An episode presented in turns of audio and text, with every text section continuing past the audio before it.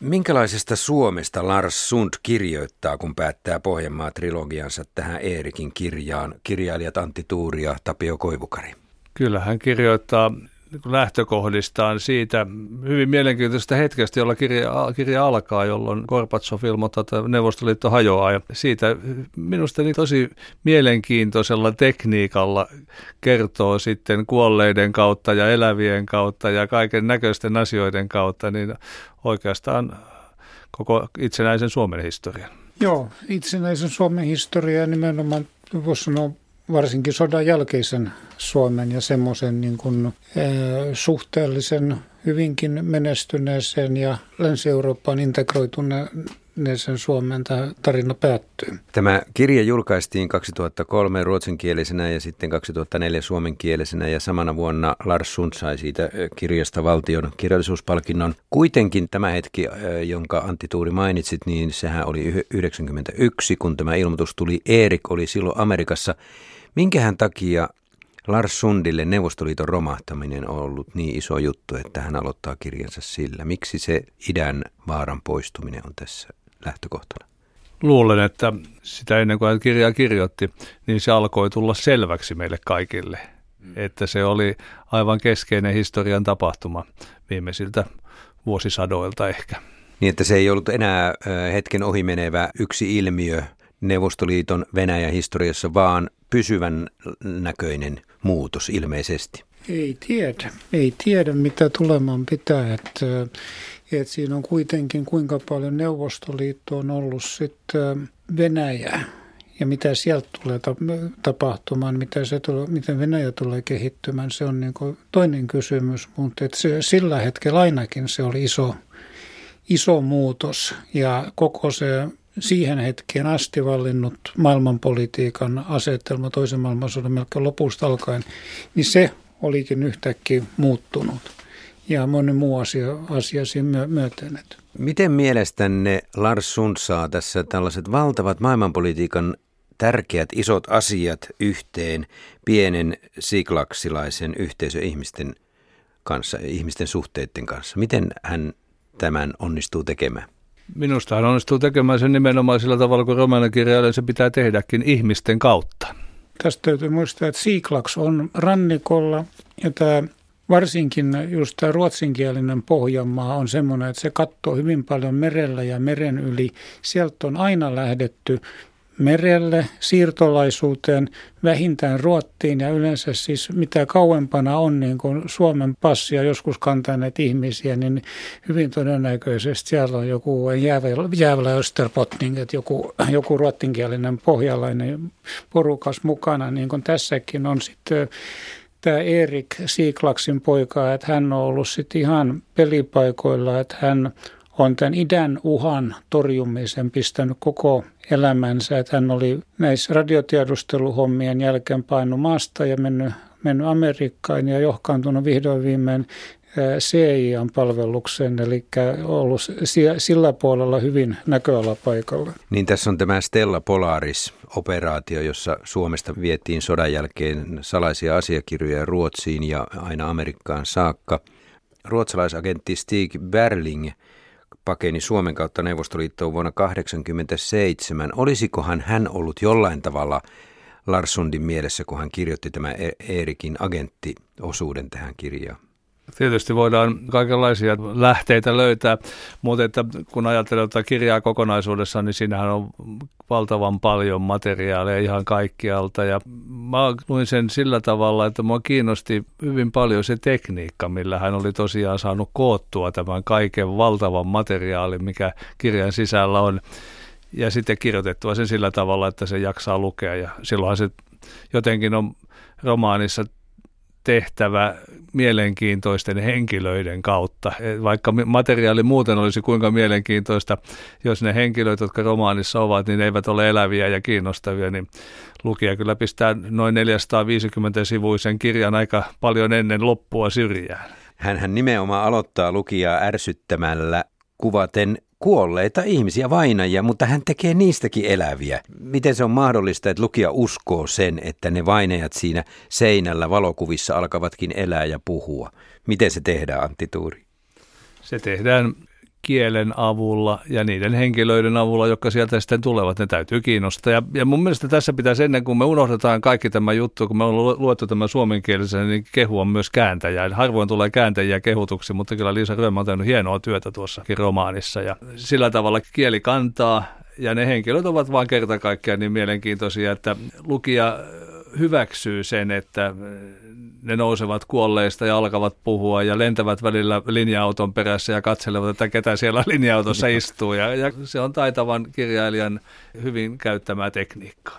Ja siinä on totta, että siinä ei, se ei ole tämmöistä perusrealismia, vaan siellä on nämä kuolleet kertoo ja kommentoi asioita ja sitten haastatteleekin joitain huomattavampi vainajia. Ja, ja se, vast, väittävät vastaan. vastaan. Ja, ja sitten kertoja itsekin siellä lentelee ja tekee kaikkea, niin se on just tätä, se on täysin suvereeni kertoja. Se ei ole kaikki tietää, vaan se on täysin suvereeni kertoja, joka tekee just mitä tykkää. Ja se täytyy olla, että se kertojalla itse on niin kuin palava, mielenkiintoisia aineessa ja kauhia intosa kertoo hyvä juttu, niin se oikein kun kihisee innosta ja muuta. Ja silloin niin lukija lähtee mukaan, että mitähän tästä tulee, kun kertojalla on näin hauskaa. Entä leikkiikö Lars Sund tällä tavalla myös sen äh, asian kanssa, että mikä on totta ja mikä on valhetta ja mihin sinä lukija Ressukka uskot, kun minä sinulle tällaista juttua kerron? Voisi olla niinkin, mutta, mutta en usko, että hänen lähtökohtaansa on kuitenkaan. Ehkä hän on laittanut sen jotakin henkilökohtaisia pieniä piloja, mutta periaatteessahan vaikka se viedäänkin noin vainajien ja muiden kautta tuo juttu, niin kyllä siinä täytyy faktat olla suhteellisen oikein. Kyllä jos lukija taas huomaisi, että Suomen poliittisessa historiassa tai yleensä historiassa on pahoja virheitä, niin kyllä silloin kuolleekin heitettäisiin takaisin hautausmaalle. Mutta eihän tällaista hahmoa, Erikin tapasta hahmoa todennäköisesti kai ole ollut, vai oletko Antti Tuuri lukenut jotain Stella Polarikseen liittyvistä henkilöistä, joka olisi päätynyt aina Amerikkaan seijaan palkkalistolle saakka? Kyllähän niitä oli siellä iso rivi, niin se oli koko se Ma- Martinin porukka, joka meni, Stella, osa niistä meni Stella Polariksen mukana jo, ja, ja sitten olivat Ruotsissa, ja nimenomaan niin kuin Larsson tuossa kirjoittaa Venezuelan kautta Yhdysvaltain armeijaan ensin sotamiehiksi ja sitten sitä ylöspäin, ja todennäköisesti siellä on myös CIAn palveluksessa ollut, ollut niitä miehiä. Olisi ihme, jos ei kukaan näistä Amerikan armeijan palveluksen menneistä upseereista olisi ollut CIAn töissä, koska he ties, heillä oli Pohjois-Euroopan ja nimenomaan Venäjää vastaan tai, tai Neuvostoliittoa vastaan taistelemisesta niin paljon kokemusta plus tiedustelutietoa, muistivarastakin tiedustelutietoa Neuvostoliiton asioista ja muuta. Se on ihme, jos, ei, jos CIA on ollut tajuissaan, niin se on käyttänyt tämän taitotiedon kyllä hyväkseen. Mutta onko tässä Lars Sund tavallaan ikään kuin sotkenut pari henkilöä yhteen, jos ajatellaan kirjan toista päähenkilöä Charlesia, josta kehittyi erittäin hyvä tarkkaampuja ja hän jopa ampui punatähden erään upseerin lakista, kun se oli, ja säikäytti hänet pahan pohjaisesti. Ja sitten me muistamme, että Lauri Törni oli tarkkaampujana erittäin hyvä ja hän meni Amerikkaan ja hänestä tuli kyllä armeijan palveluksessa olevat. Että Erik ja Charles tavallaan kantavat samaa Lauri Törni-hahmoa sisällä. Ei mä nykyään noinkaan sanoisi. Tietysti näissä henkilöissä on yhdistelty useita ihmisiä, niin kuin, niin kuin romaanihenkilöissä saa, saa kirjailija tehdäkin ihan vapaasti. Hän on näiden henkilöiden kautta kuljetellut sitten monilla, monenlaisia asioita, että taidemaalari hän on loppujen lopuksi paljastunut, että hän on ollut Vaasassa tämmöisen salaisen vastarintaliikkeen pääorganisaattori.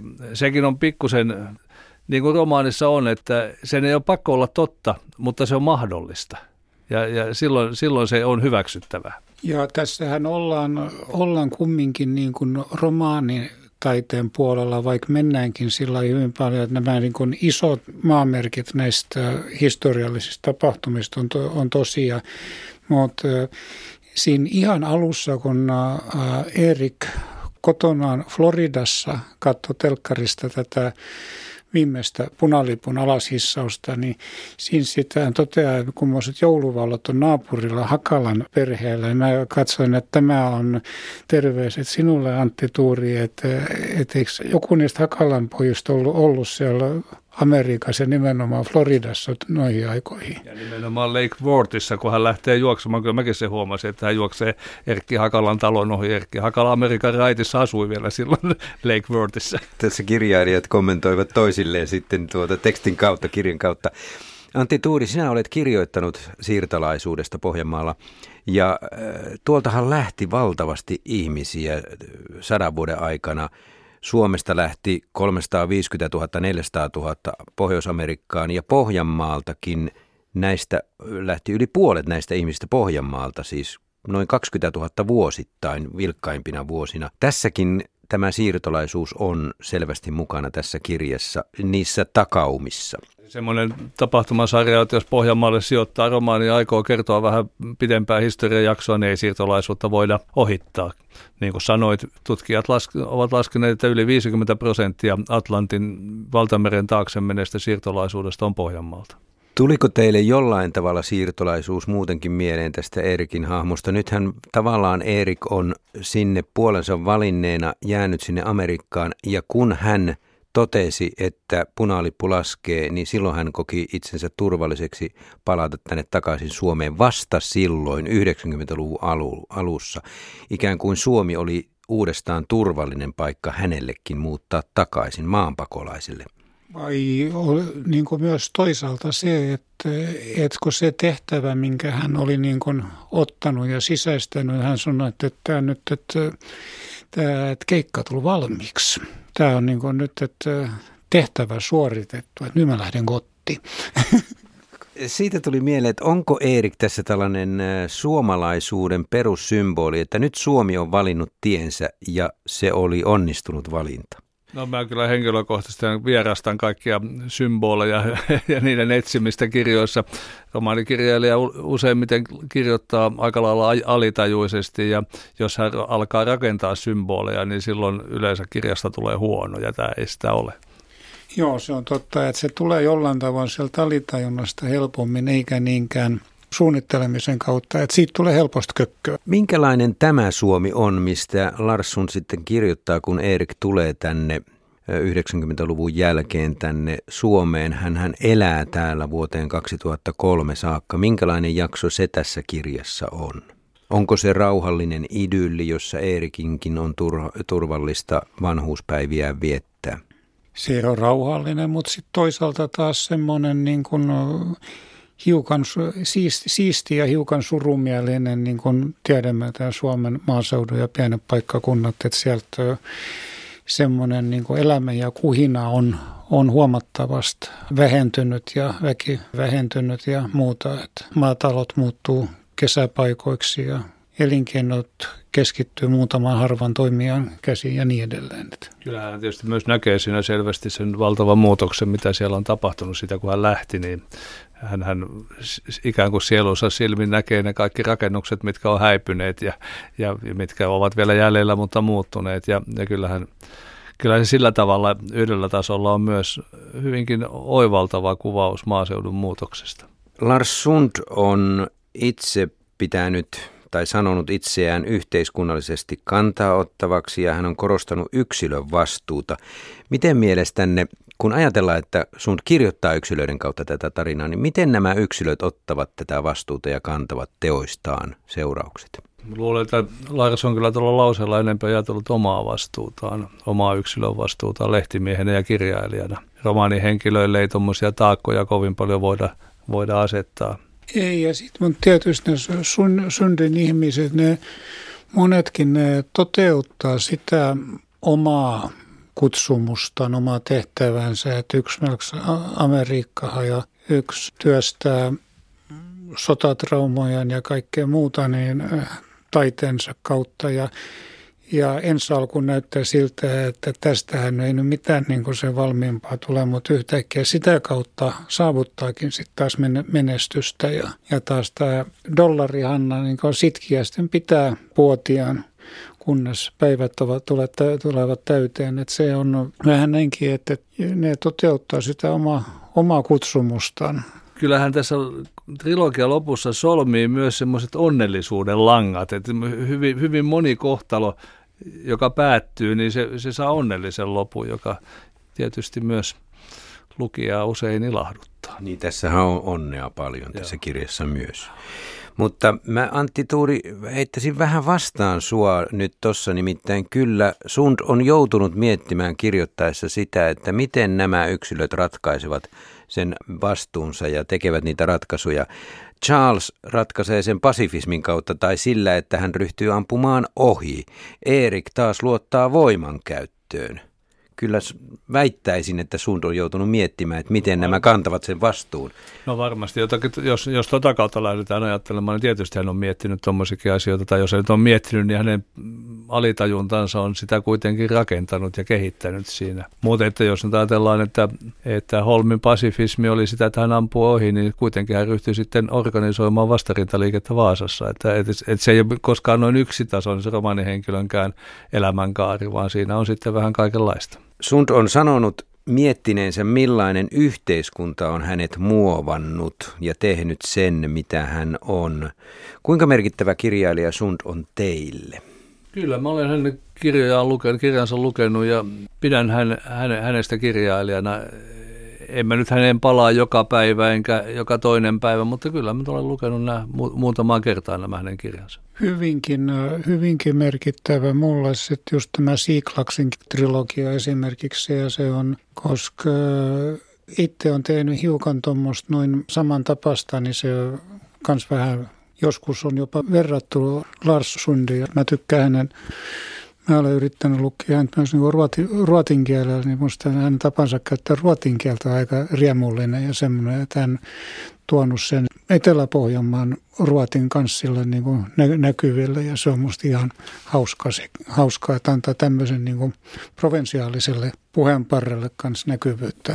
Niin, sun asuu Ruotsissa, mutta hän käyttää nimenomaan Suomen ruotsia siinä, ei riikin ruotsia. Minkälaisen Suomi-kuvan, ikään kuin kuvan suomalaisista tämä kirja antaa, kun ajatellaan, että se päättää tämän Pohjanmaan-trilogian, siis Pohjanmaan kautta meistä suomalaisista? Minkälainen kuva siitä välittyy? Se kuvahan välittyy tietysti niiden henkilöiden kautta hieman omalaatuiseksi sen takia, että ne ovat tosiaan rannikon ruotsalaisia nämä päähenkilöt, jotka, jotka on vähän oma rotunsa. He asuvat siellä Pampaksella ja, ja ovat hieman semmoisessa niin kuin muumilaaksossa. Heitähän sanotaan maailman onnellisimmaksi kansaksi. Ja kyllä tämä onnellisuus tästäkin välittyy.